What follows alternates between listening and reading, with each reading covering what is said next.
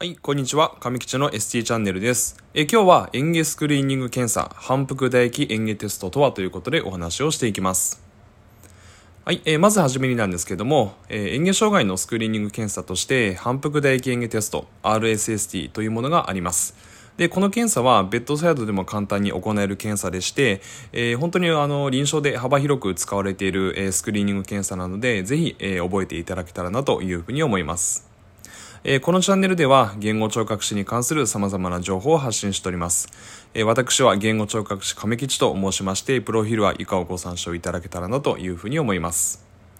はい。では、えー、本題の方に移っていきましょう。えー、今日は反復唾液演技テスト RSST とはということでお話をしていきます。えー、この RSST と言いますのは、えー、要は30秒間で何回唾液を飲み込めるかを見る、え検査なんですね。で、えこの検査は本当にあの簡単にできます。ね、あの唾液を、えー、30秒間で何回飲めるかっていうのを見る検査なので本当に簡単にできます。なんかこう検査室でやらなければならないとか、えー、何かこう検査動画が必要とか、えー、まあ、そういうものはもう一切ないので、え本当にですねこう例えばこうベッドサイドなんかでもこう簡単に行える検査なんですね。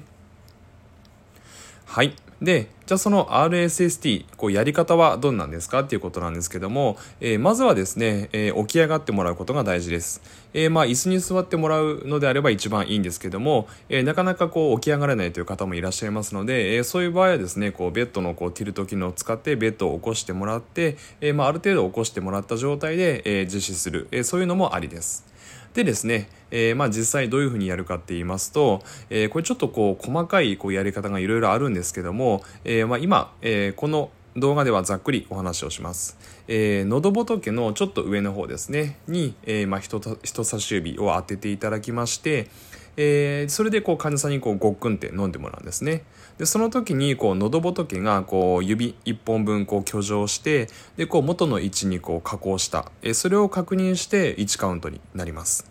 で、えー、30秒間で3回未満であれば、えー、陽性というふうに判断をします。はい。で続きまして、えー、RSST の注意点なんですけども、えー、いくつかあります。はい。で、えー、注意点としましては、まず1つ目が、えー、指示が入らない方には難しいです。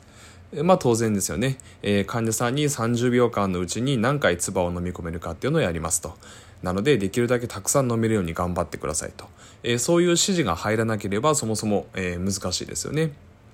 で、えー、まあ指示理解がこう難しい方に関しては例えばこう、えー、まあ ST のこう喉仏をねこう患者さんに触ってもらってでごっくんと飲むと。でこういうふうにするんですよっていうことをこう、まあ、指示することもありますけども、まあ、なかなかそれでもねこう理解が難しい方もいらっしゃいますので、まあ、そういう方はねちょっと難しいかなと思います。であとは、えー、口腔内の乾燥ですね、えー、まあ、それが強い方っていうのも、やっぱりこう口が乾いていますとこう飲み込みがしづらくなりますでそれはまたこう飲み込みの機能とはまたちょっとこう話して考えないといけないかなと思いますんで、えー、まあしっかりこう口腔内がねこう乾燥している場合にはこうある程度ですねこう口腔内を潤してから、えー、RSST をやることが大事かなというふうに思います。であとは、えー、まあね、こう検査者がですねこう張り切ってですねこう患者さんのこう喉元をですねこう強くこう押し当ててしまったりすると、えー、それはあの飲み込みにくくなってしまいますんで、えー、患者さんのですねこう口頭挙上を妨げない程度にこう指を軽く押し当てていただけるのが大事かなというふうに思います。であと最後なんですけどもこれが結構重要かなと思うんですけども、え、例えばこう RSST がこう1回でしたという結果があったとします。で、えー、じゃあその方は嚥下障害かっていうと必ずしもそうではないですね。あの嚥下機能の低下疑いがあるというにとどめる、えー、かあのことが大事になります。でもちろんですね、こう、RSST がこう3回以上あったから、じゃあこの方は嚥下障害なしですと。えー、そういうふうにもなりませんので、えー、本当にこの RSST と言いますのは、あくまでも、えー、嚥下障害をこう鑑別するこうスクリーニング検査的な、えー、立ち位置ということで考えていただけたらなというふうに思います。はい。ということでまとめに移ります。えー、今回は RSST についてお話をさせていただきました。えー、RS RSST と言いますのは簡便に行える検査で園芸のスクリーニング的な評価の一つになります。